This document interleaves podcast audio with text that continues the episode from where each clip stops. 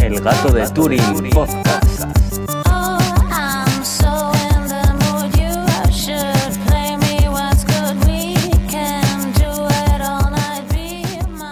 Bienvenidos al gato de Turing. Yo soy Aitor Brazaola. Yo soy Iván Eguía. Bueno, y llevábamos bastante tiempo sin grabar. Eh, entre una cosa y otra se nos ha ido saltando una semana, luego otro día, luego otro día. Pero bueno, aquí estamos. Traemos además un invitado. Está con nosotros Imanol. Muy buenas, Imanol. Hola, buenas. Y bueno, va a ser un programa en el que vamos a volver a recuperar la sección de a fondo, que llevamos bastante tiempo sin tenerla. Y bueno, la vamos a dedicar en ge- a, a los videojuegos indies. Vamos a ver un poco qué es un videojuego indie, eh, cómo nace todo esto del videojuego indie y bueno, comentar un poco así por encima cómo está actualmente la, la escena de este eh, tipo, estilo de videojuego, no sé muy bien cómo llamarlo. Y bueno, Tema interesante. Sí, va a ser, va a ser un temita interesante. De tecnología tenemos tres noticias y tal, pero bueno, no va a haber mucho más, pero va a estar bien, va a estar interesante. Eso es. Nos Bueno. vamos pues con tecnología, ¿no? Vamos.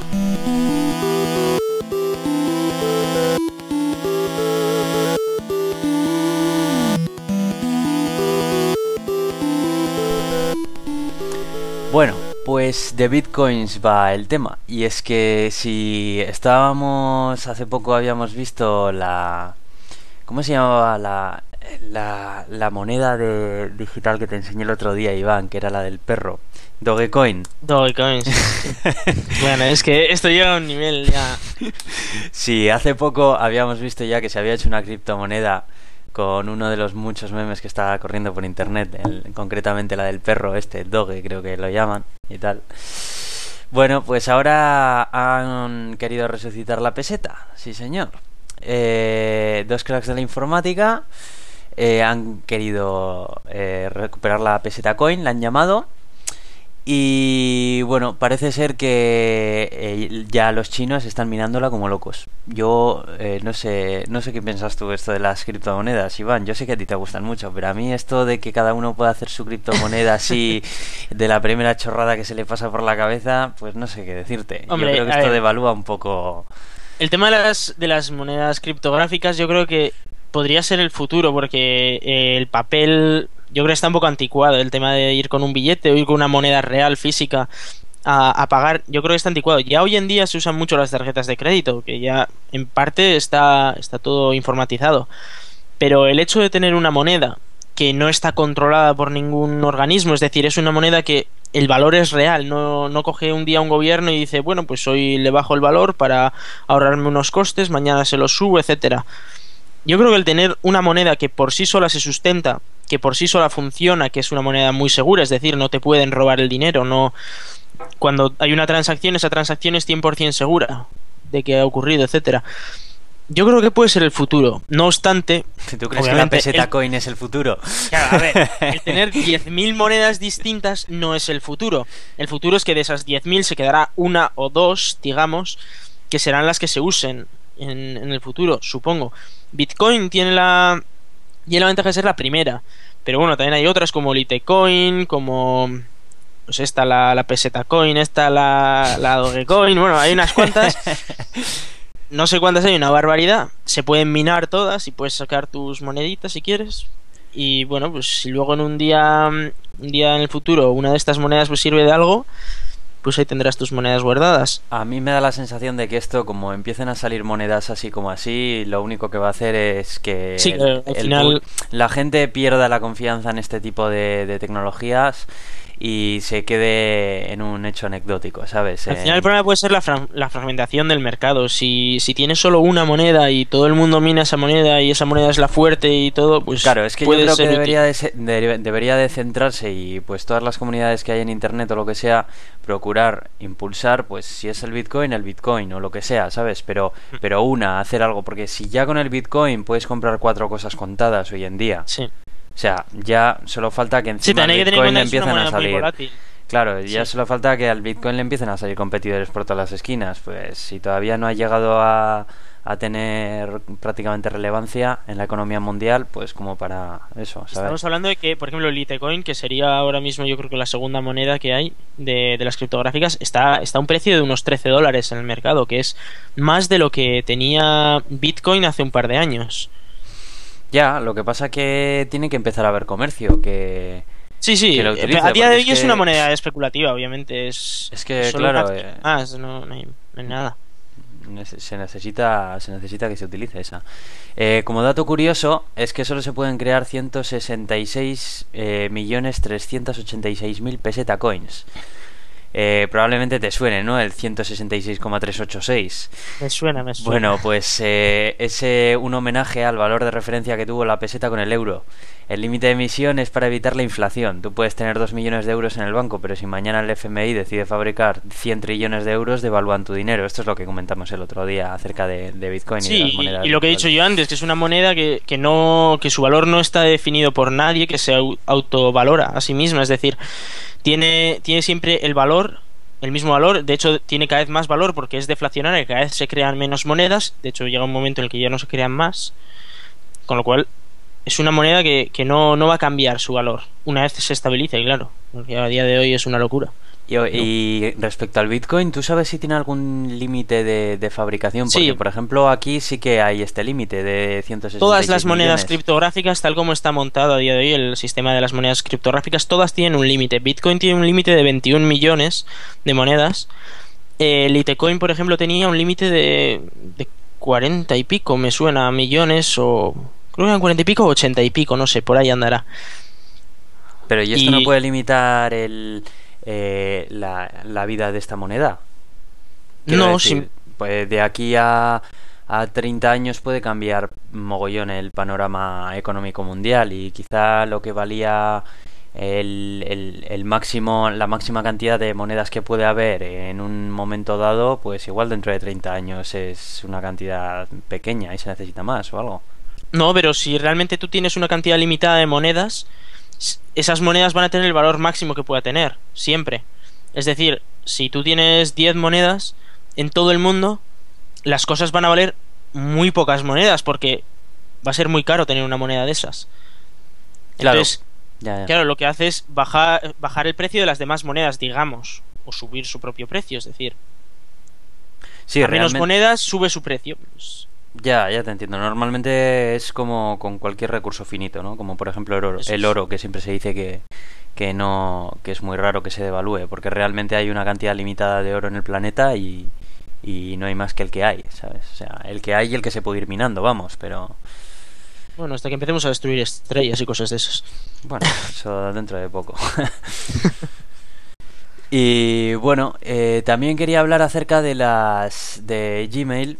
Eh, últimamente están adi- añadiendo unas cuantas funciones bastante interesantes a la bandeja de entrada.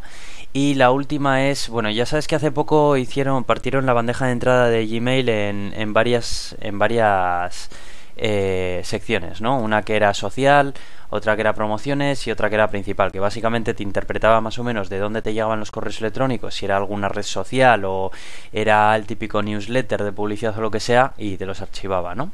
Bueno, pues ahora dentro de la pestaña de promociones eh, ha activado una función mediante la cual puedes desuscribirte de una newsletter sin tener que ir al pie de la newsletter a buscar en letra minúscula, letra 7, a ver dónde pone darme de baja si quiero darme de baja esta newsletter. Eh, directamente lo puedes hacer desde la bandeja de entrada. Mm, lo que sí que creo es que todavía los que tenemos cuenta de Google Apps, cuentas corporativas como las de la universidad, creo que esta función aún no está activa. Creo que está Eh, activa. yo en mi Gmail tampoco lo tengo activa. No lo o tienes. al menos no sé cómo se activa. Igual es que no, no he sabido activarla, pero igual Gmail. nos puede ayudar en el tema. Porque, de hecho, lo que acabas de decir, el tema de las carpetas de, de la bandeja de entrada, me acabo de enterar porque lo acabas de decir. Porque tampoco eso está indicado en ningún lado. Yo sí que lo tengo, ¿eh? Lo de la, la bandeja de entrada dividida. En... Sí, bueno, las, las tres pestañas, eh, promociones, social y principal, ¿no? Sí, eso es. Tú también lo tienes, ¿no? Sí, sí. Pues mira a ver eh, chequea la configuración porque lo tienes que Sí, tener. sí, por no, estoy viendo aquí algunos settings por aquí, algunas cosillas, pero bueno, ya, ya miraré yo en el futuro. Mm. Y es muy cómodo porque es que además siempre te suelen poner en tamaño hiper pequeño para que no lo veas lo de suscribir porque realmente hay- una legislación que obliga a todo este tipo de newsletter a incluir aunque sea en el pie de- del newsletter pues la forma de, de suscribirte fácilmente, ¿no? Muchos se empeñan en esconderlo, ponértelo pequeño, en un color difícil de ver, eh, en un enlace roto en muchas ocasiones. ¿Te ha ocurrido que vas a hacer el, No, no me ha llegado a ocurrir, pero es es una putada grande si pasa eso, ¿eh? Sí, sí, sí, un enlace roto o otras veces eh, que pinchas y te lleva a- al site de login. Igual es una newsletter de, un, de una cuenta que ya ni te acuerdas de cuando la creaste y como no te puedes loguear, pues no puedes desactivarla. Cosas de esas. Bueno, pues eh, poco a poco, eh, según vayan desplegando esta función, la iremos teniendo todos. Yo ya te avisaré cuando si me llega a mí. Bueno, y pasamos a un fenómeno social extraño, no sé cómo llamarlo, la verdad. Eh, que Una, una fricada de la hostia. sí, eh, ¿quieres, ¿quieres contarlo tú, Imanol, que tú has jugado a ello? Bueno, jugado, no sé si Bueno. esto se juega o qué se hace con ello. No, eh, eh, bueno, sí, eh, hace cosa igual de un mes eh, se abrió un canal en Twitch TV, que es eh, una página en principio para streaming de juegos en general, pues de Pokémon. Y la curiosidad era que eh, el autor del mismo pues tenía una, la ROM del Pokémon azul, la, la típica, eh, El rojo, conectada. creo que era, sí. sí. Ah, bueno, sí, eh, rojo creo que era. Pero bueno, el primero. Eh, conectada de algún modo al chat del propio streaming para recibir órdenes de, de, bueno, de la gente que estaba viendo el propio vídeo y aplicarlo al juego. Y, y bueno, ¿qué ocurre? Que cuando están igual 50.000 personas al mismo tiempo enviando eh, instrucciones, pues como... Y, eh, y además incluimos que tenía creo que 20 segundos de retraso eh, lo que se introducía por chat y luego lo que se representaba en el juego, pues viene a ser un poco eh, anárquico cuanto menos, ¿no?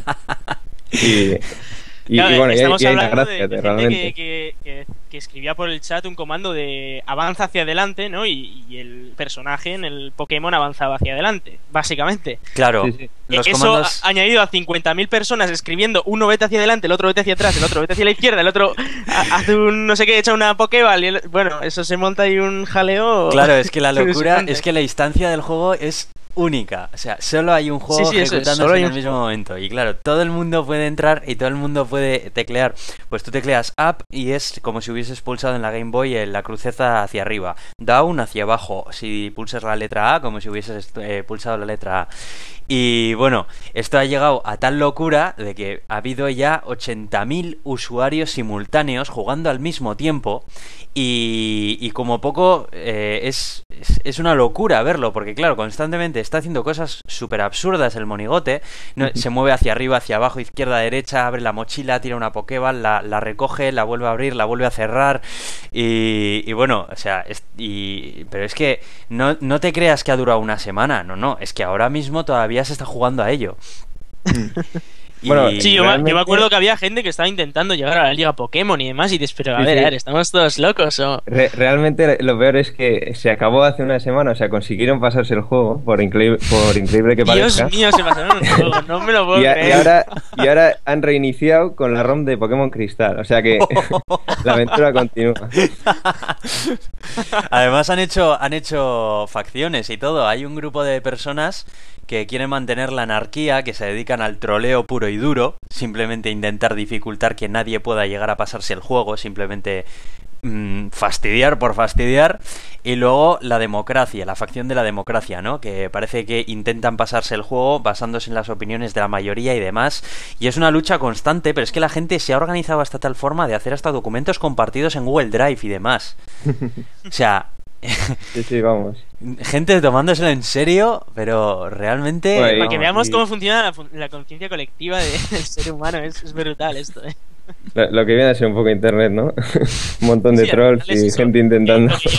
Cómo se puede llegar a coordinar toda esa capacidad mental ida de olla, y encima con un lag. No, no se Sí, puede sí, coordinar, impre- impresionante. Que no es un lag de, de llegado a 30 pasar. milisegundos que dices que tal. No, no, no, es un lag brutal de, de 20 segundos que vamos. Sin más, es una locura. Yo, el, el que hizo esto, por lo visto, dice que lo hacía más que nada como, como experimento social, por decirlo de algún modo, ¿no? Para ver lo que pasaba. Y bueno, parece que ha tenido éxito. Joder, No sé, ¿quién, quién lo iba a pensar? Sí, no, no, si yo he llegado a oír de que se lleva a barajar de como formato de jugable de algún juego el, el hecho de eh, ponerlo en un streaming y que todo el mundo participe. O sea, eh, hasta plantearse ya como nuevas formas de jugar. Pero bueno, esto ya en el caso más... Es que ya ideal, es muy ¿no? de nicho, o sea, ya está la, la- la gente atrapada que, que juega esto, pero vamos, el público general le sacan uno de estos y como que van a pasar de ello. Yo por lo menos, vamos, no le prestaría nada de atención. Pero bueno. Bueno, eh, pues no tenemos mucho más de tecnología, así que podemos ir con ciencia si queréis. Vamos.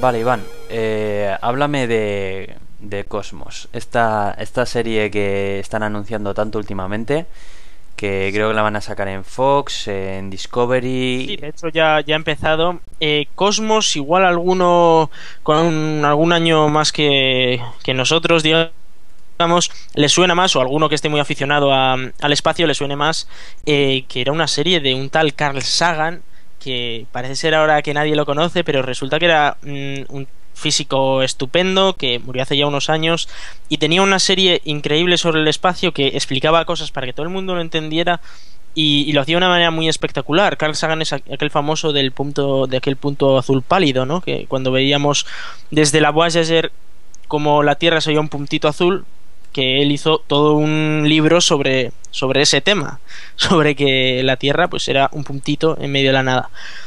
Y él mismo creó esta, esta saga, Cosmos, que es una serie de televisión, documentales, etcétera, muy bien hechos, muy currados, que se entienden muy bien y que explican conceptos muy interesantes y muy, muy divertidos. Pero claro, Carl Sagan ya murió en su día y ahora ha venido Neil deGrasse Tyson, que este hombre, para que no le suene, es uno de los que decidió que Plutón no era un planeta, como bien os lo recuerda Sheldon en Big Bang Theory. y, y bueno, él, él es astrofísico, eh, es un tío, una cabeza impresionante, a mí me caen muy bien, bueno, sobre todo muchas ideas de las que tiene me caen muy bien. O sea, que cuenta con el sello de aprobación de Razican. Cuenta con esa aprobación mío, eso que lo sepáis. He de decir que todavía no he, visto, no, he, no he visto el primer episodio, tampoco no voy a decir hasta qué punto es buena la serie. Sí que es verdad que cuando vi el tráiler, pues mm, casi me da algo, porque dijo, Dios mío, vuelve el cosmos de Carl Sagan, pero ahora es el cosmos de, de, de Grace Tyson, bueno, va a ser increíble. Y bueno, este, este hombre es un cachondo, pero lo interesante es eso, es que coge a una persona cualquiera que no tiene por qué saber nada sobre astronomía o sobre, sobre el espacio, sobre nada, y le enseña lo bonito que tiene el espacio. La, la parte bonita, no, no se va a poner a hacer cálculos, no se va a poner a hacer nada complejo. a mí lo que me ha gustado además es que utiliza también todos los efectos especiales de una manera Sí, sí, alucinante. claro, claro. O sea, yo Sí, todavía solamente he visto el tráiler. Este lunes han echado el primer episodio que no pude ver porque no tengo el canal en casa, pero bueno, ya me las he arreglado para poder verlo a través de internet. Y, y bueno, pero es que lo hacen de tal manera que casi casi parece que estás viendo una película de ciencia ficción con sus efectos especiales, pero con, claro, con el aliciente de que no es ciencia ficción, es ciencia. Efectivamente. Y bueno, yo te veo así muy ilusionado, pero eso es porque no viste el cosmos de Carl Sagan, pero es que se basa exactamente en lo mismo, es en hacer atractiva la ciencia, eh, en verla como una película de ciencia ficción, pero que realmente lo que te están contando es real. ¿Sabes Eso que me te estoy estás apuntando ahora? es espectacular. Dime. Bajarme el cosmos de Carl Sagan. Eso, eso hay que comprarlo, por favor. no, bueno, to- todos lo entendemos. No, yo, yo, yo la voy a ver También en es verdad que, hombre, una, una serie de, de 1980 no Claro, se puede que ¿dónde lo comparar a una serie de, de 2014 Eh, en cuanto a, a calidad de calidad gráfica, etcétera, efectos especiales, pues obviamente tendrá unos efectos pues, mucho más eh, anticuados, pero en definitiva es espectacular el Cosmos de Carl Sagan y a mí me da que va a ser espectacular el Cosmos de Neil deGrasse, de Neil deGrasse Tyson. Habrá que verlo. Yo, yo quiero ver este episodio ya, a ver cuando tengo un ratito y lo veo. Porque ti- tiene que, tiene que molar. Lo, lo van a. Lo van a poner en 180 países y en 48 idiomas distintos. Más Ojo. concretamente, ¿tú sabes de qué, qué tipo de temáticas cubren? Desde Eh, que empieza hasta que acaba, porque tengo entendido que hasta la serie clásica no era muy larga, ¿no? Que creo que tenía 13 capítulos. Eh, básicamente lo que hablan es eh, sobre el espacio-tiempo, sobre todo lo que conlleva, pues eso, eh, astronomía, física incluso, eh, un poco de todo, todo un poco ciencias puras, digamos, y, y más a lo grande también, ¿no? Intentar llevar conceptos complejos como el tema de, pues yo que sé, eh, rotación planetaria, eh, como formación de sistema solar, asteroides o luego ya si nos vamos por la física pues probablemente puede que hablen de relatividad general etcétera.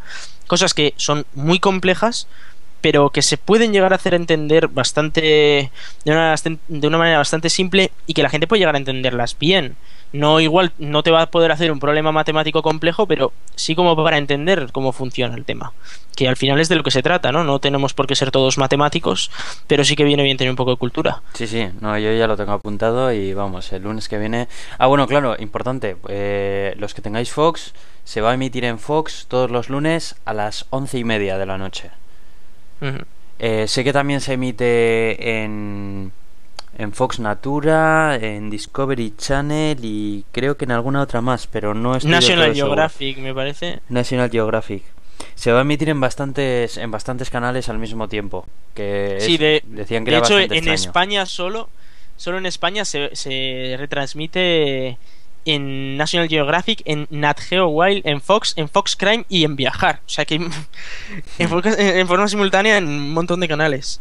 Para que os hagáis una idea también de la repercusión que tiene una, una serie de este calibre, claro. Bueno, pues yo, yo ya la tengo aquí apuntada y no me la voy a perder. Así que bueno, si alguno de los que nos estáis escuchando ya las cono ya la conoce, la ha visto la anterior o lo que sea y quiere contarnos un poco a ver lo que le pareció lo que sea, pues nos puede decir por Twitter o mandarnos un email o lo que sea. Si nos quiere decir que mola o que no mola o que lo que sea. Mojarse un poco, venga, que, que dentro de poco vamos a sortear cositas. Bueno, eh, pues con esto y no mucho más, podemos pasar a la sección de a fondo, ¿o qué? Sí, sí, vamos con a fondo y vamos a hablar de a ver qué leches es un juego indie.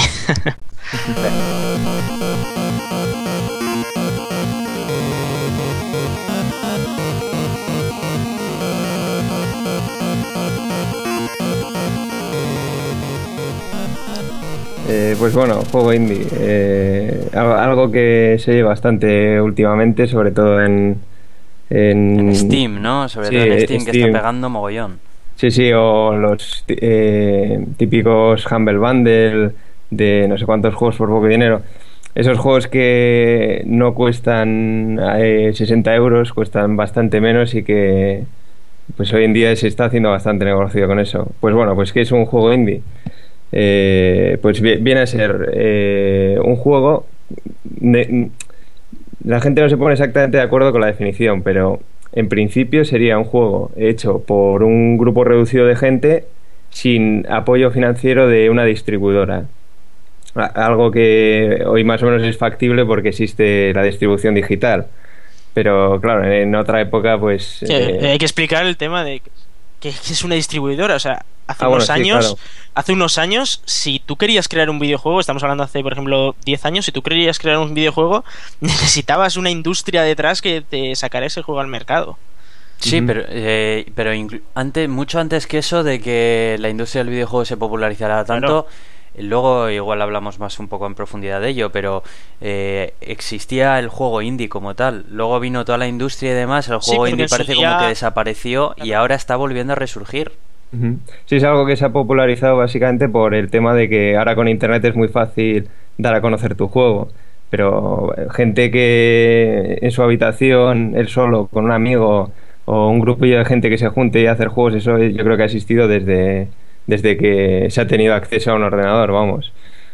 Pe- Pero sí, eh, vamos, eh, hoy en día se está popu- popularizando bastante por, por eso. Y, y bueno, más o menos ahí es donde entra el tema de eh, un poco la historia, ¿no? De mm, la historia un poco del videojuego desde el punto de vista de esa persona eh, interesada en hacer un juego, pues eh, no igual en que tenga demasiada repercusión, pero sí en coger su ordenador y un amigo que él haga gráficos, que él programe y, y un poco eso cómo ha ido evolucionando a lo largo del tiempo. Hmm. Por ejemplo, en, es que al principio de la industria realmente eh, todo el- eh, todos los videojuegos se hacían en grupos pequeños porque todavía no se había establecido el tema de eh, un gran grupo de, desarrollo con un nivel jerárquico, eh, un grupo de programadores, grupo Claro, de porque diseñadores. todavía como que no se veía algo serio, ¿no? Como que Sí, sí. Estamos, la estamos hablando de la época de Steve Sí, Jobs más o menos, digamos, y- eh, años 80, ¿sabes? Sí, la que- industria lo tenía un poco ahí aparcadillo, ¿no? Sí, básicamente Sí, es sí. eso, es cuando se metían en un garaje, se ponían allí a programar y sacaban un juego de vez en cuando, un jueguecito, que se vendían unos pocos y tal. Sí, sí, y que en el mejor de los casos, pues decían, eh, grababan en, en CD o, o lo más como en una cinta en aquella época, ¿no? Y iban a, eh, llamando de puerta en puerta de alguna distribuidora de la época a ver si eh, podían distribuir su juego, porque claro, eh, no les quedaba otra realmente para lle- llegar a, a- a que su juego se diera a conocer. Hmm. Claro, y luego eh, o también las revistas también ayudaban mucho a esto, ¿no? Con los famosos CDs que te venían en las revistas, en las que aparte de las grandes demos de juegos grandes, pues se podía encontrar igual en algunas más pequeñas, pues también juegos sin- que incluían de gente cercana a la revista y demás. El, el shareware, vamos, de, El de shareware, toda la sí, vida. Eso es. De, hecho, es como se empezó a distribuir el primer Doom, en formato de shareware, eh, que en, en el que te venía una pequeña demo y, y así es como se dio a conocer, vamos. Hmm. Entonces, resumiendo, podríamos decir que, que un juego indie pues viene a ser un juego que no cuenta con el apoyo de una gran empresa que está por detrás, con unos recursos más bien limitados y que prima más, digamos, las ganas de hacer el juego por parte de los programadores, artistas que participen en la creación del mismo, que un beneficio comercial, ¿no? O sea, más eh, no se espera tanto ese beneficio comercial, ese retorno económico, Mm. como en una gran producción que hay una empresa detrás que está intentando monetizarlo Sí. prácticamente a toda costa. De ahí precisamente que también se atribuye a estos juegos pues más eh, el hecho de, innovar, o sea, lo que se busca es, eh, eh, yo creo, o, generalmente, que siempre hay excepciones, en todos los casos obviamente hay juegos eh, triple A que se pueden centrar en la innovación y juegos indie que realmente quieran ser rentables y, y no intenten innovar, pero generalmente es, es eso, ¿no? O sea, no están arriesgando, no tienen una gran inversión inicial y por lo tanto su manera de diferenciarse y darse a conocer realmente es eh, innovar y, y ganarse una personalidad propia. Hmm. Ahora Entonces, que, eh, ahora que la, eh, bueno, perdona, continúa antes, eh, que te quiero hacer luego una pregunta. No, no, sí, Sí, sí, sí. Que ahora has mencionado eh, los AAA. Eh, bueno, yo concretamente más o menos sí que tengo claro que es un AAA. Hay gente que, que no está tan metida en este mundillo que lo de AAA le suena un poco chino. Podríamos también explicar, a- a aprovechar a Por explicar un poco. supuesto. AAA exactamente, ¿qué es una compañía AAA, un juego AAA? Eh, pues un juego AAA es básicamente eh, un juego en el que se invierte mucho dinero, es el- la principal característica. Eh, mm, se- ya mm, no en el aspecto tan técnico se suelen caracterizar por ser continuistas o, bien más o menos tiran de el género popular del momento o géneros ya muy establecidos como pueden ser pues un shooter eh, pues eh, algunos hack and slash eh, géne- géneros que ya estén bastante establecidos una gran inversión de la que se espera recuperar esa inversión obviamente y ganar bastante dinero ejemplos representativos pues GTA V o.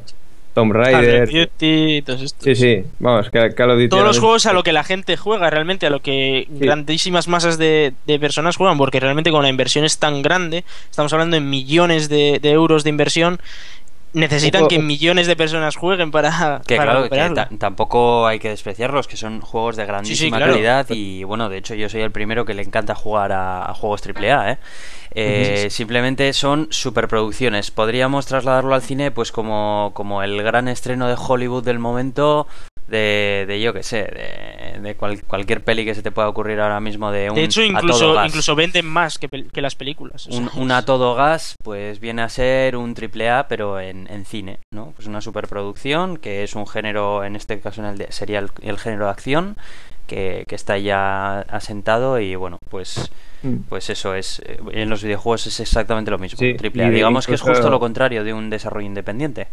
Incluso, bueno, en el cine también está el cine independiente y lo que te has dicho, las superproducciones. Yo, creo que más o menos es transportar eso a un videojuego. Eh, la parte independiente, indie, se caracteriza por intentar un poco con menos recursos eh, diferenciarse y la parte de superproducción pues es eh, más o menos con un tema popular del momento pues hacer un espectáculo eh, con todos los recursos posibles, vamos. Sí, es básicamente aprovecha una fórmula que ya está probada, eh, el triple A. Y Claro. el independiente se puede más permitir el, el arriesgar y probar cosas nuevas, ya que, bueno, como ya hemos dicho, no, no, ha- no tiene tanta inversión que, que pueda llegar a perder. De todas maneras, también yo creo que esto sirve un poco también de apoyo a la industria del triple A, porque eh, muchos de los juegos que hoy en día son triple A empezaron siendo indies. Hay de los. Minecraft, por ejemplo, que bueno, no sé hasta de qué punto es triple A, pero Minecraft Sí. es un juego que a día de hoy está ganando una pasta brutal.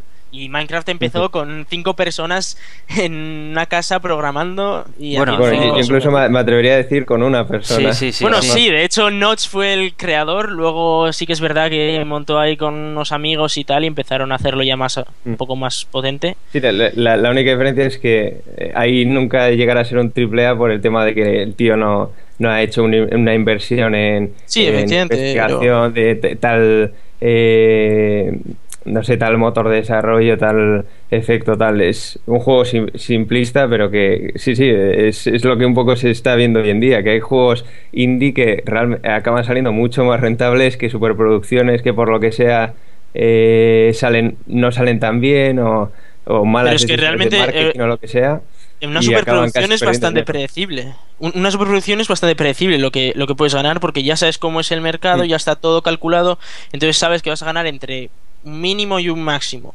En cambio, en un sí, juego indie, pues tú dices, bueno, yo lo tiro. No, con, tú puedes tener. Normalmente los que hacen un juego indie tienen la intención de divertirse, de aprender y de hacer algo para la comunidad.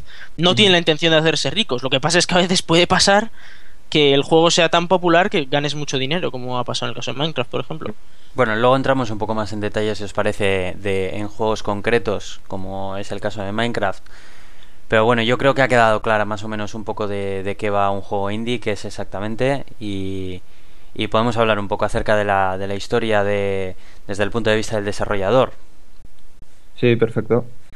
Eh, pues bueno, más, más o menos como comentaba un poco antes, eh, le- la historia centrada desde la persona que quiere un poco introducirse a hacer su juego, pero sin tener la presión de una distribuidora que le diga eh, tiene que ser el juego tal, sino que quiera mantener su personalidad.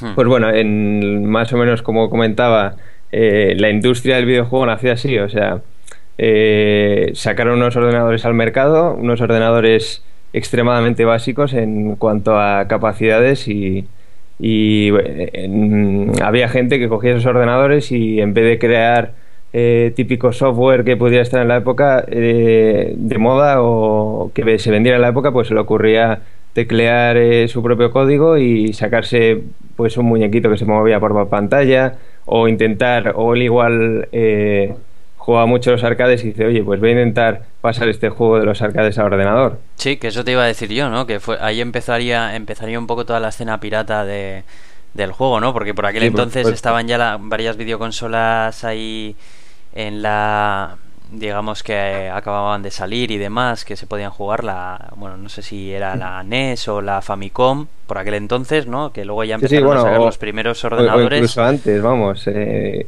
in- incluso antes cuando eh, la, la distribución la distribución de videojuegos eh, casi era en kioscos y, y tiendas de informática y, y eso eh, entre un programador y dos iban a las eh, principales distribuidoras de la época y, y conseguían sacarse jueguillos que luego jugaban pues la, gente que tuviera ordenador.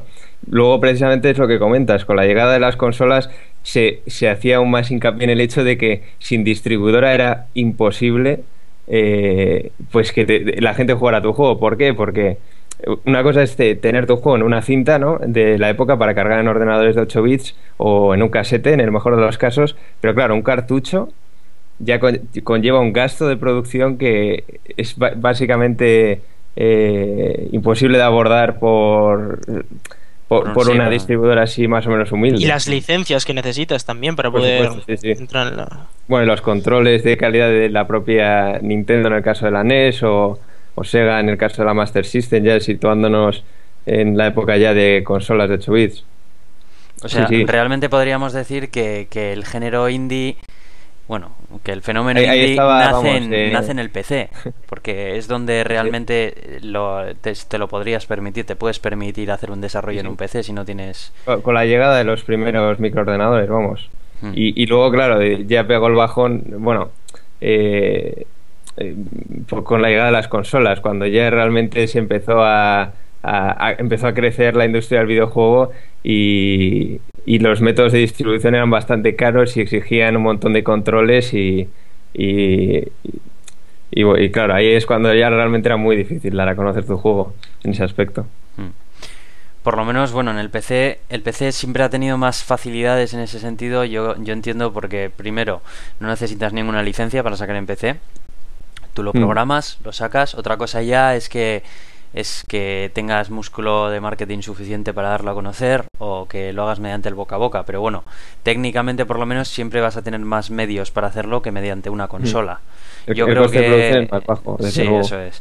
Yo creo que nace más en, en PC. Lo que pasa que sí, claro, luego ya yo no sé hasta qué punto las consolas eh, ganaron más protagonismo que el juego de PC durante una determinada época y quizás se vio más perjudicada eh, el, el indie.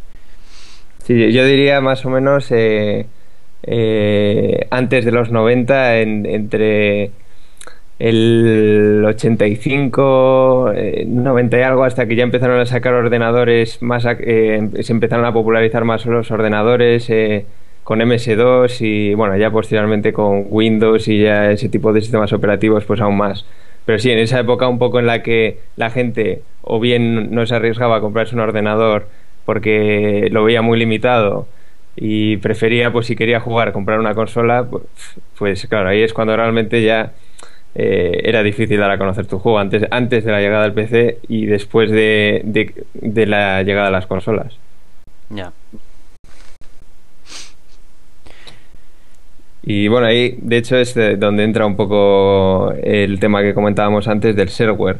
Cuando ya el PC más o menos empieza a popularizar y, y existen bastantes revistas eh, dedicadas al PC, eh, hablamos ya de, Micromanía de- y similares. Sí, de los 90 ya, entrados los 90, eh, era mucho más sencillo pues en cualquier CD pasar de una pequeña demo de tu juego y que esa persona lo probara y que luego lo pudiera comprar. Ahí, ahí ya era bastante más sencillo darse a conocer, realmente. Que también el, el tema de las herramientas de desarrollo para videojuegos tampoco es que estaban muy avanzadas, tampoco eran, yo no sé hasta qué punto eran de accesibles, porque yo sé que hoy en día prácticamente cualquiera que quiera hacer un juego eh, no tiene que complicarse la vida haciendo un motor o buscando un motor ya existente, te bajas Unity o, o Yu- o un Real Engine o lo que sea y rápidamente ya pues tienes muchísima un montón de trabajo ya, ya hecho.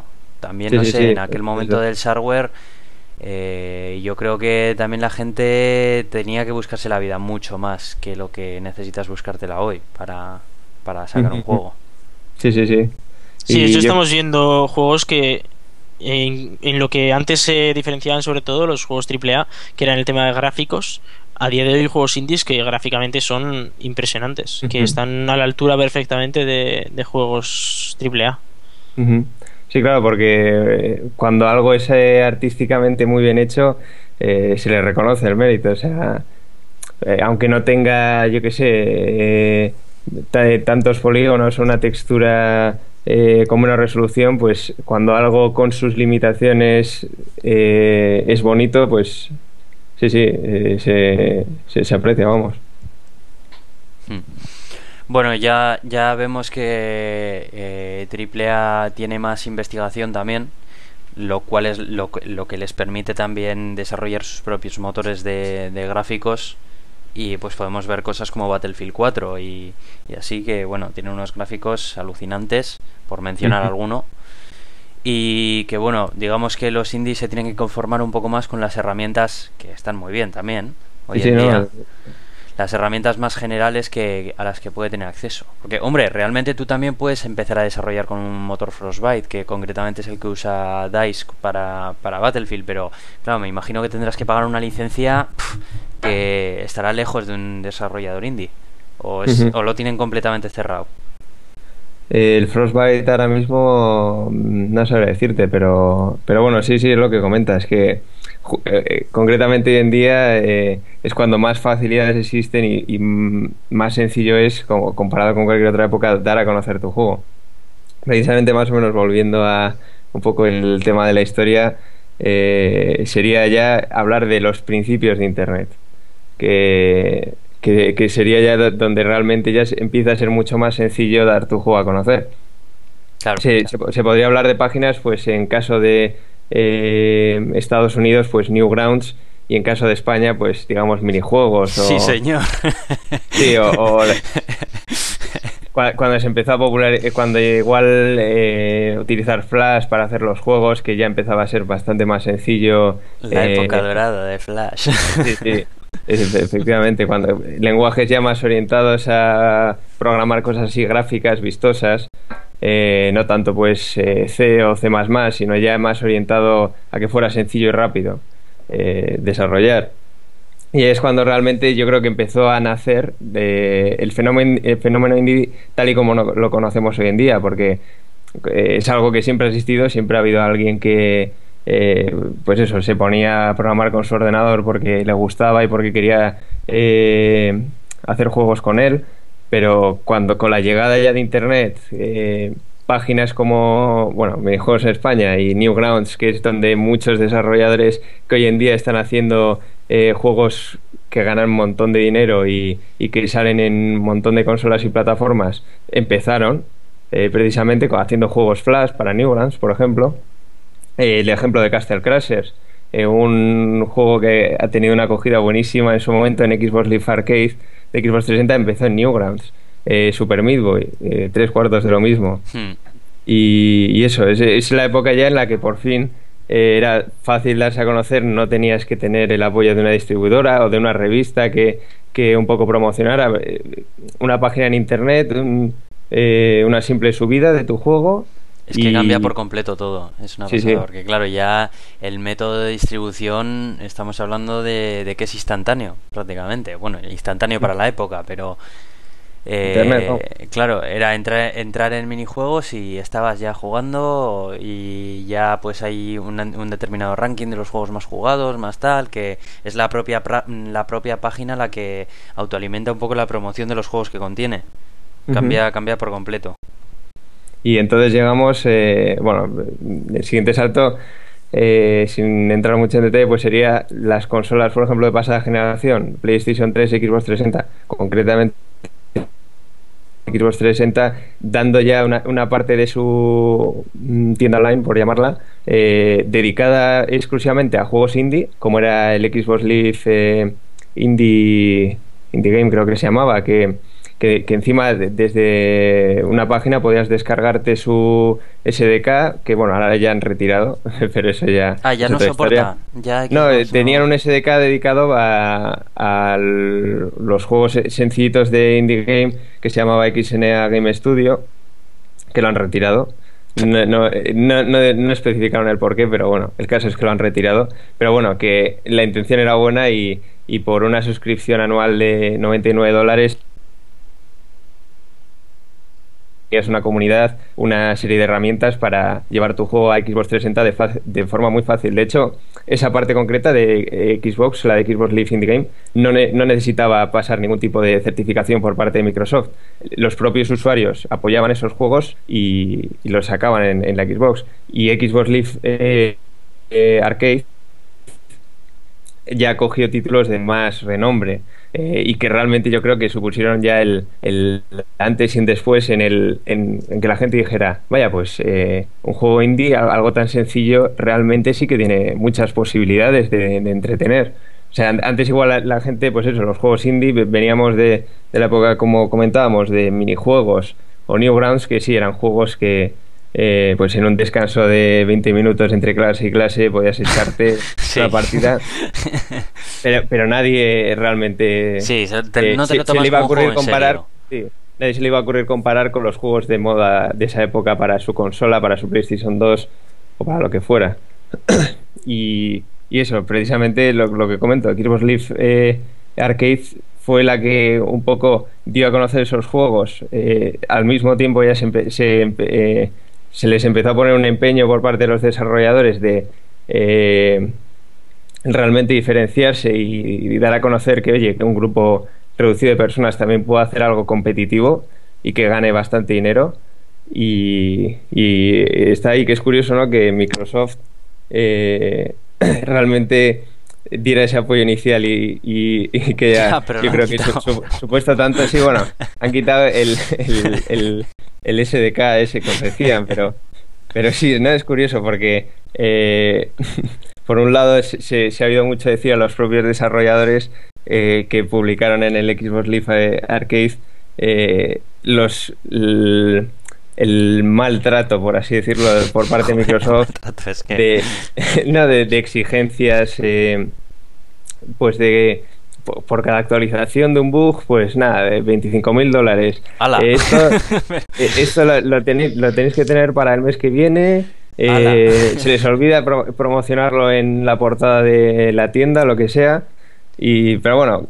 O sea, eh, que me estás diciendo que tenían que pagar 99 dólares de, de No, no, cuota, eh, o bueno, algo similar, y luego cada ¿no? vez que tenían un bug o lo que sea, tenían que pagar como una, peni- No, no, una no, no, no, penalización o algo. Ese, ese es en Xbox Live eh, Indie Game. Eso es a nivel ya de, de gente sin de- demasiados ingresos en ese aspecto. No, no, yo estoy hablando de Xbox Live Arcade que a eso se le sumaría la inversión inicial de las propias licencias que no me quiero aventurar a, a decir, hoy del SDK ya de Xbox a nivel ya eh, de juego serio, no de, del que estoy hablando del XNA Game Studio, un SDK ya orientado a la consola, Ya, eh, más, más más las licencias. No, no, eh, yo estoy hablando en ese caso, claro. Ah, Sí, sí, claro, en el otro caso. Joder, es que le haces no, polvo hombre. a un desarrollador indie. Oye, sí. ¿qué tal? Joder, 25. Sí, sí, no, yo estoy hablando ya, bueno, de juegos que requieren un- una inversión inicial. No, no una cosa eh, desmesurada, pero sí. Sí, sí, sí, ya te entiendo. Y, y eso, y, y yo creo que después ya se, se llegaríamos a, a un tema que ya puede estar más o menos candente actualmente, que es plataformas de distribución digital para PCs, como Steam.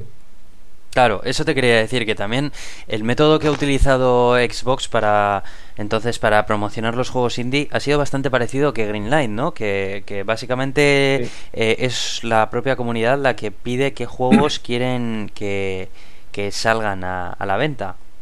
Explícanos un poco esto. Eh, sí, bueno, yo, yo me estoy situando, como digo, en. Tiene dos partes: el Xbox Live Arcade, que son juegos ya eh, más serios para. No, tanto serios, pero sí, digamos, eh, más costosos en el nivel de, de desarrollo, sin llegar a compararse con los juegos físicos ya que requieren de una distribuidora. Y luego, es- eh, se- diferenciándolos del Xbox Live Arcade, el Xbox Indie Game es una plataforma pues para gente que, pues por, por ejemplo, eh, para nosotros, para estudiantes, Hmm. para gente que realmente eh, no necesite un beneficio de ese juego, que lo haga por, por eh, hobby o, o, bueno, incluso puede haber empresas, pero pero que vamos, que no es donde realmente se está moviendo el dinero. Ya. Pero sí, e- efectivamente, mm, los propios usuarios eran los que eh, certificaban que ese juego era eh, pasable y, y que podía llegar a la consola. Pero, como digo, eh, estos juegos se vendían a un euro todos.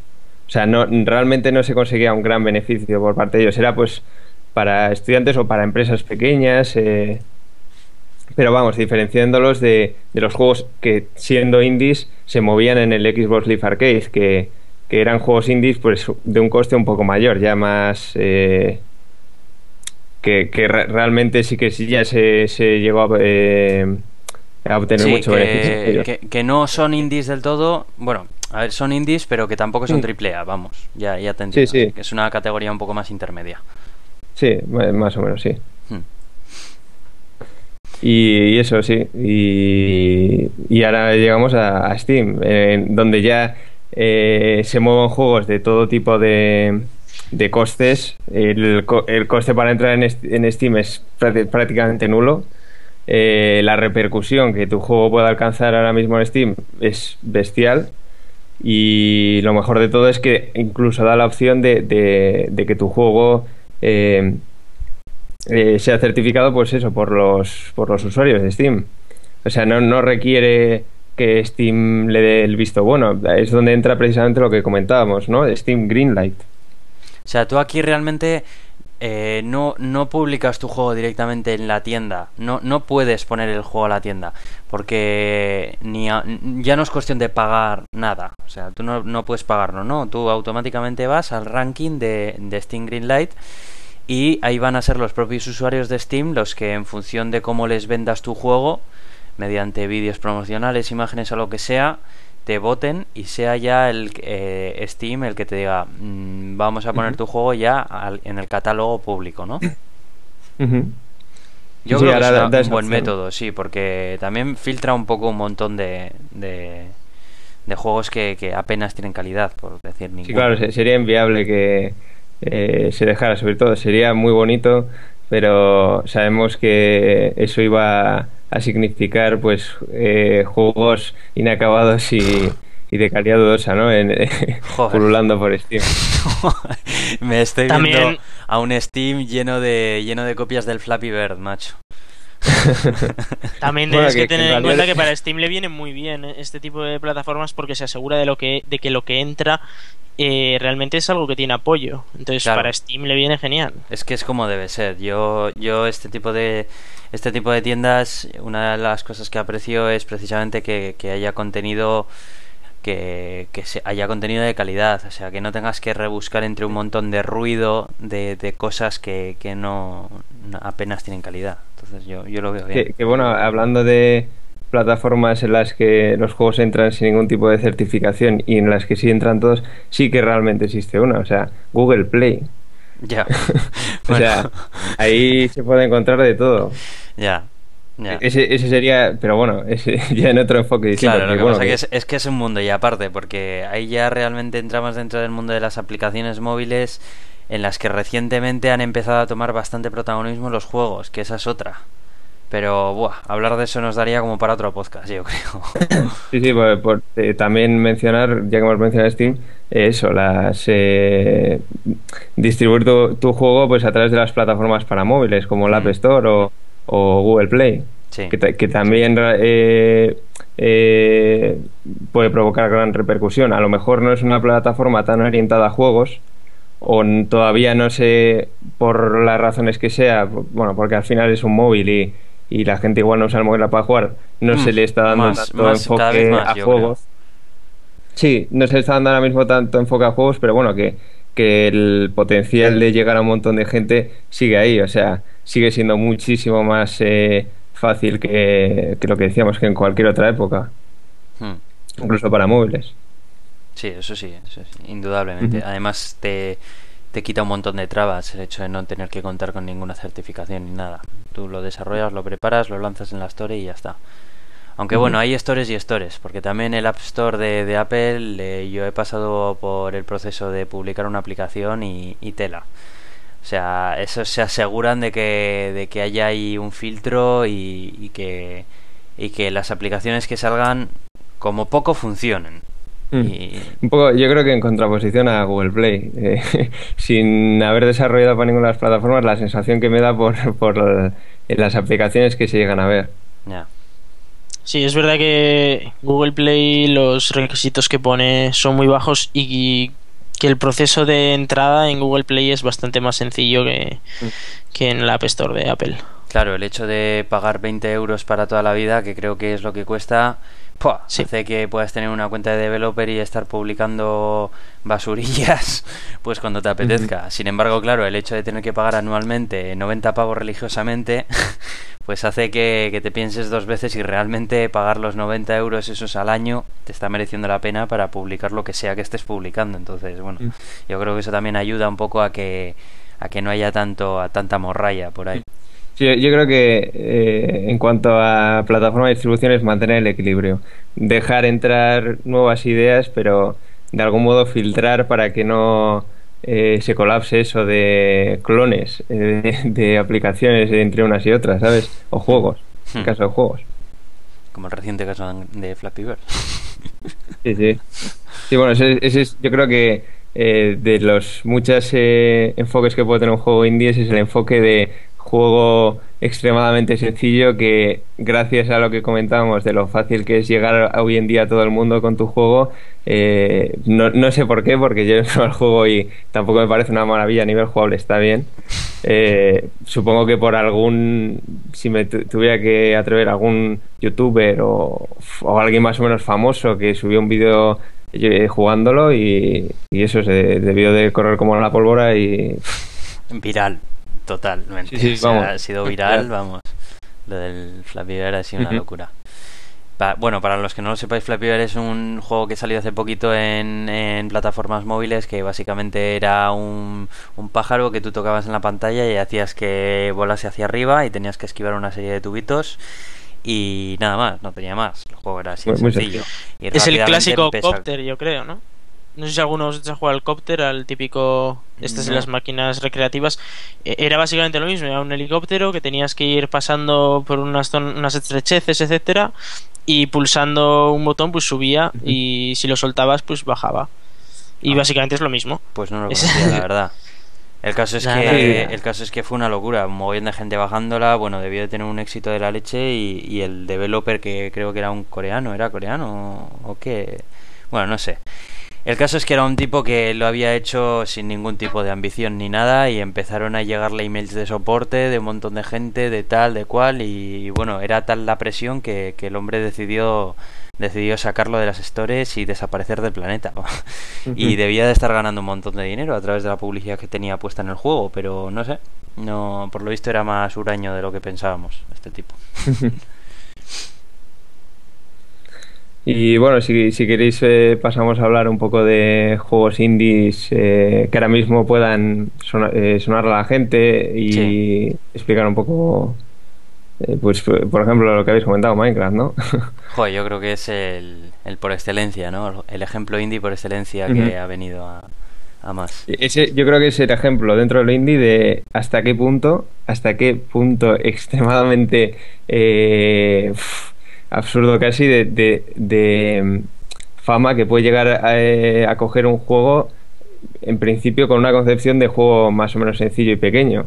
El, el- ejemplo de eso, de, de hasta qué punto es de sacar el juego para en físico para Xbox 360, eh, bueno, e incluso llegar a anunciarlo en el, en el E3, ¿no? que eh, podría ser el acontecimiento eh, a nivel de noticias más importante de videojuegos, llegar a anunciarlo como eh, vamos a sacar Minecraft para nuestra consola. O sea, para, para que se llegue a eso realmente, te- tela, un juego que, que, como decimos, es un juego indie pequeño, que un eh, tío, en este caso, es- que en este caso Marcus Persson o Notch, empezó a programar en Java y, y poco a poco ha ido cogiendo fama gracias a Internet y, y- y eso, sí, sí.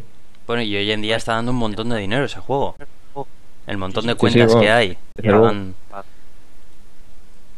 pe- Sí, sí, solo ya eh, el hecho de que esté casi en todas partes, en móviles, consolas y, y sí, sí, de- bueno, por no hablar de, de, de que también hoy en día una forma de promocionar los juegos, eh, una de, de las nuevas formas de promoción de juegos que funciona realmente bien es YouTube. O sea, Sí, totalmente. que una, que una persona haga gameplays de tu juego y, y eso ocurre de hecho mucho con juegos indie.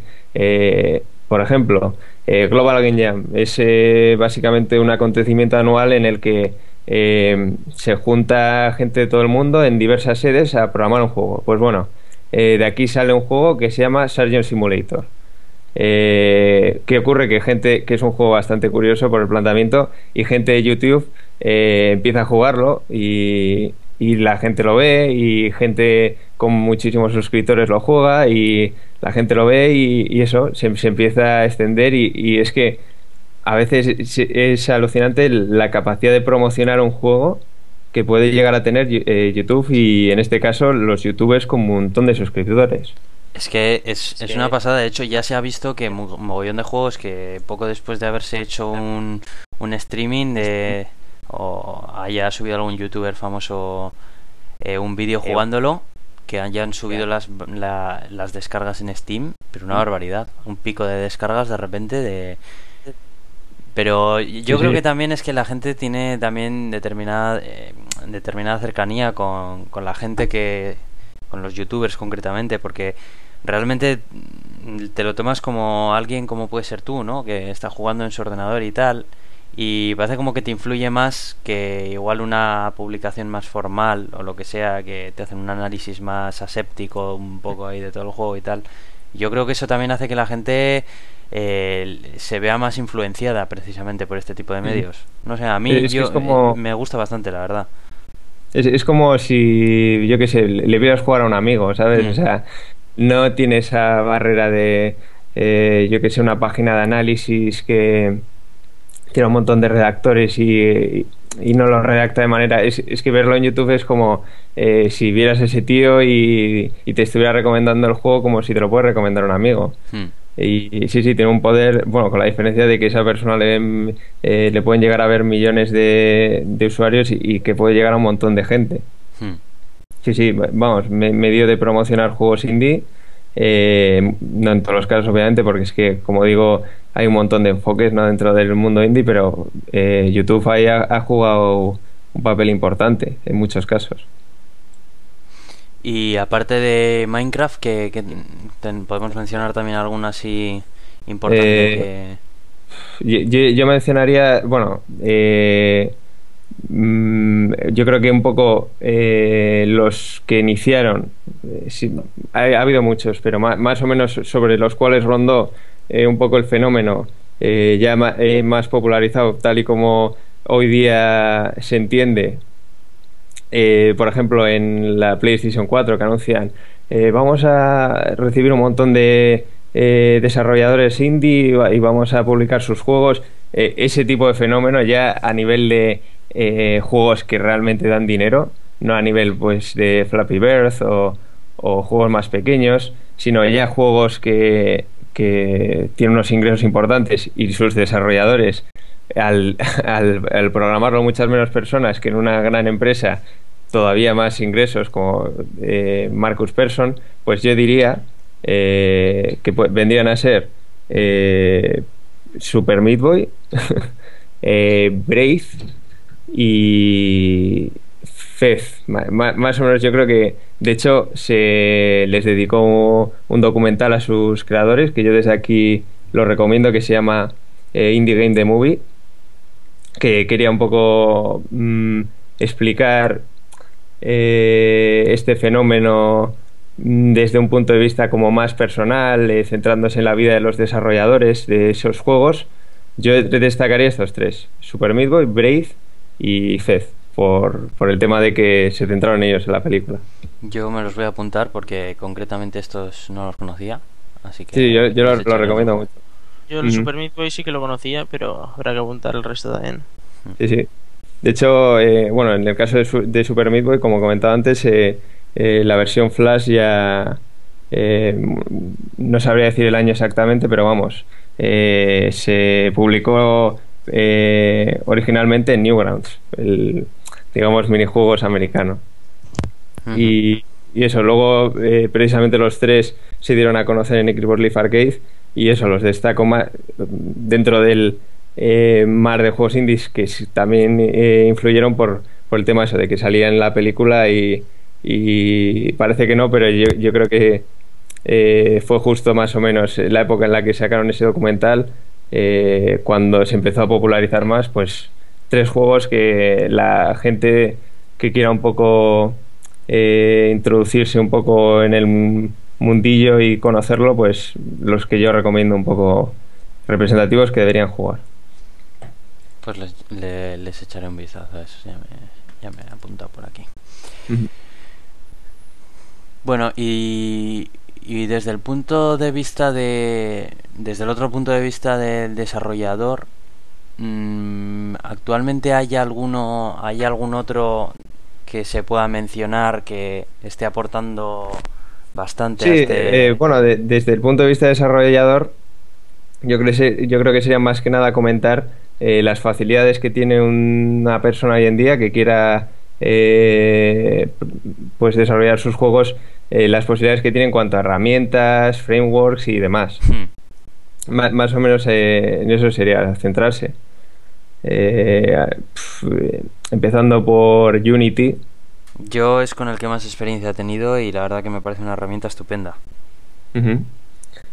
Eh, Unity que eh, básicamente viene a ser una herramienta en principio orientada a videojuegos en 3D, pero que actualmente también se adapta perfectamente a juegos en 2D y que en principio es gratuita.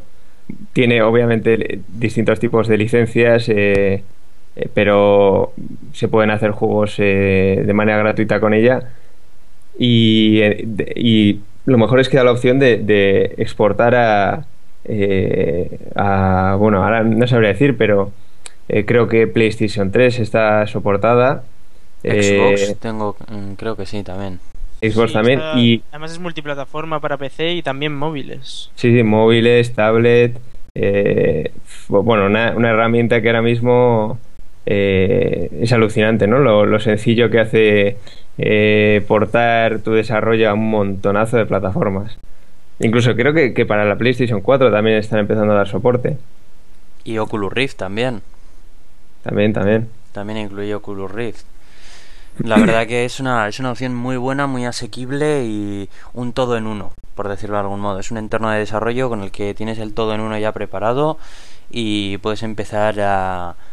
Y, y una documentación muy buena también, eh, cabe a mencionar, por cierto.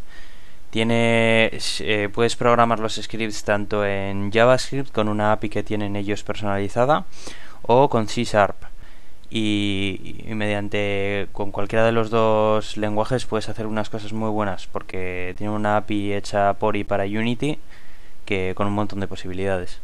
Ujú.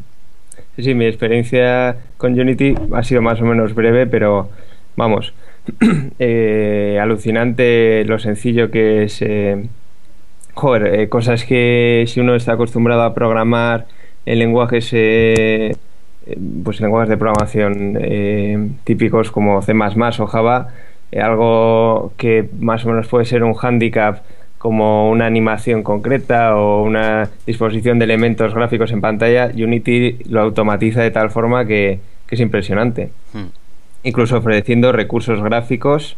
eh, si por lo que sea quieres prototipar tu juego y no tienes los conocimientos de modelaje 3D o, o diseño artístico en general, pues te da la opción de importar una serie de modelos y una serie de scripts en los que ya casi puedes empezar a moverte.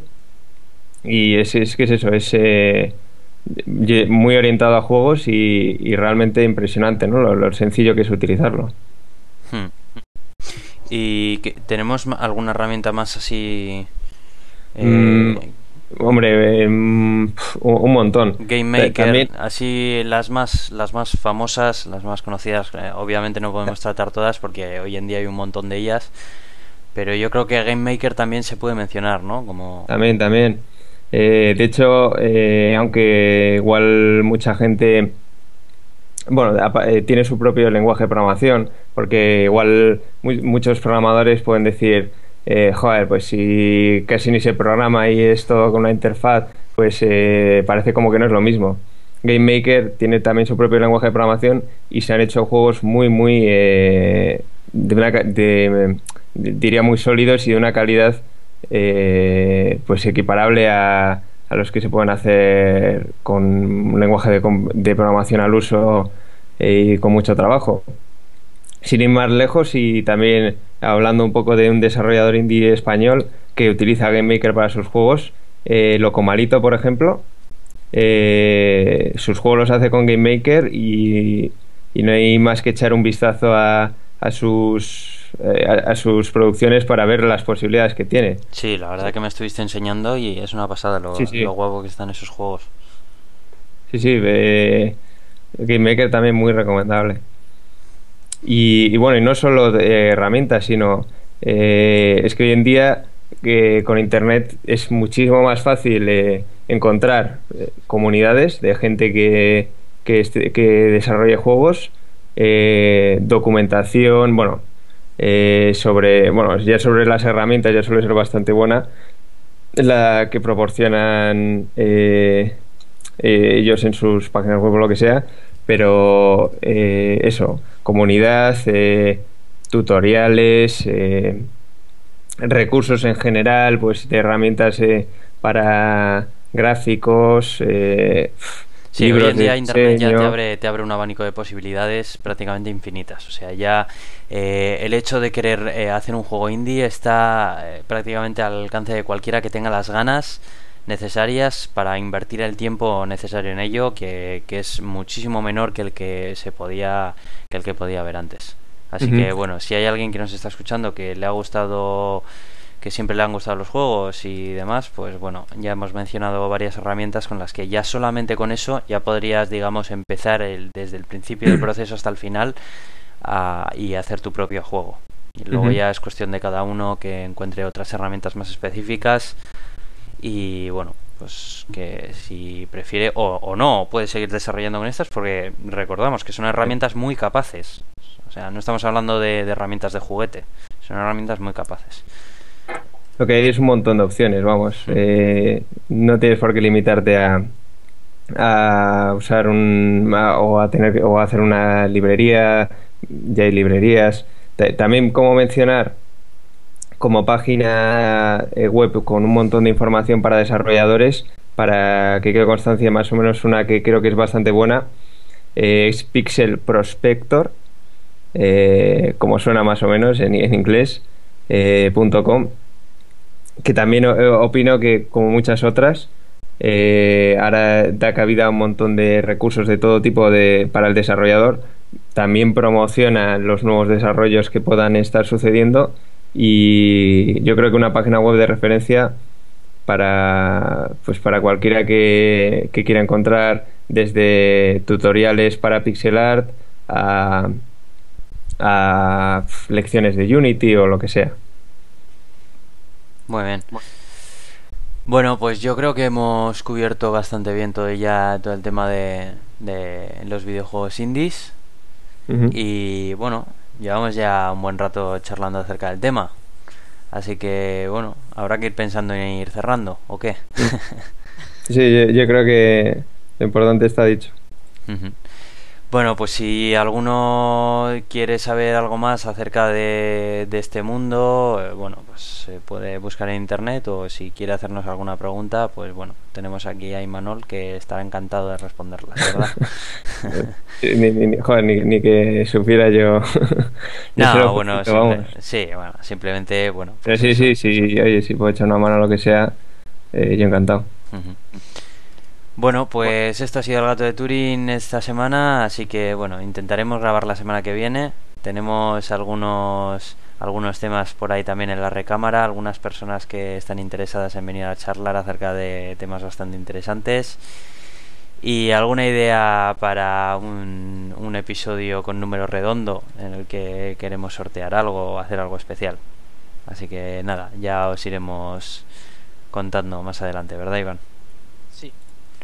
Yo sí que veo el tema de los juegos indies, sobre todo, viendo lo que hemos visto hoy en la fondo, eh, yo creo que hay que hacer esto más a menudo, Aitor, porque hemos tenido una fondo con alguien que sabe del tema, porque sabe mucho, por mucho que tú digas, Imanol, sabes. Sí, sí, sí. Hay que traer aquí a expertos de, de distintas materias. Y eso, empezamos con los juegos indie y tenemos también preparada alguna otra cosilla interesante para, para siguientes episodios. Así que os animo a que sigáis escuchándonos.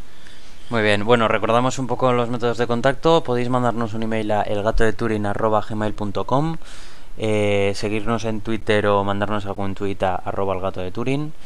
Eh, bajar nuestro episodio suscribiéndose en iTunes o en iVoox, buscándonos como El Gato de Turing. Y eh, por último está nuestro Twitter personal, el mío es arroba cronosnhz con cada kilo. El mío es arroba racican con Z y con C. Y Y también bueno. tenemos en esta ocasión el de Imanol. Preséntate mismo. Eh, y Manolea, como suena. Bueno, Que también tiene una estupenda página en la que él mismo, Ah, bueno, sí, como desarrollo indie, pues tiene sus Sí, videojuegos. tengo un, un blog más o menos en el que subo mis cosillas y, y eso. Bueno, pues dilo, ver, dilo, eh, Mano- evidentemente. está mejor eh, que se vea directamente desde Twitter porque si, ahora tengo que deletrearlo igual. Bueno, lo pondremos de todas maneras también en la entrada del blog en el blog. para que podáis entrar a verlo. Bueno, pues hasta la semana que viene. Hasta la semana que viene.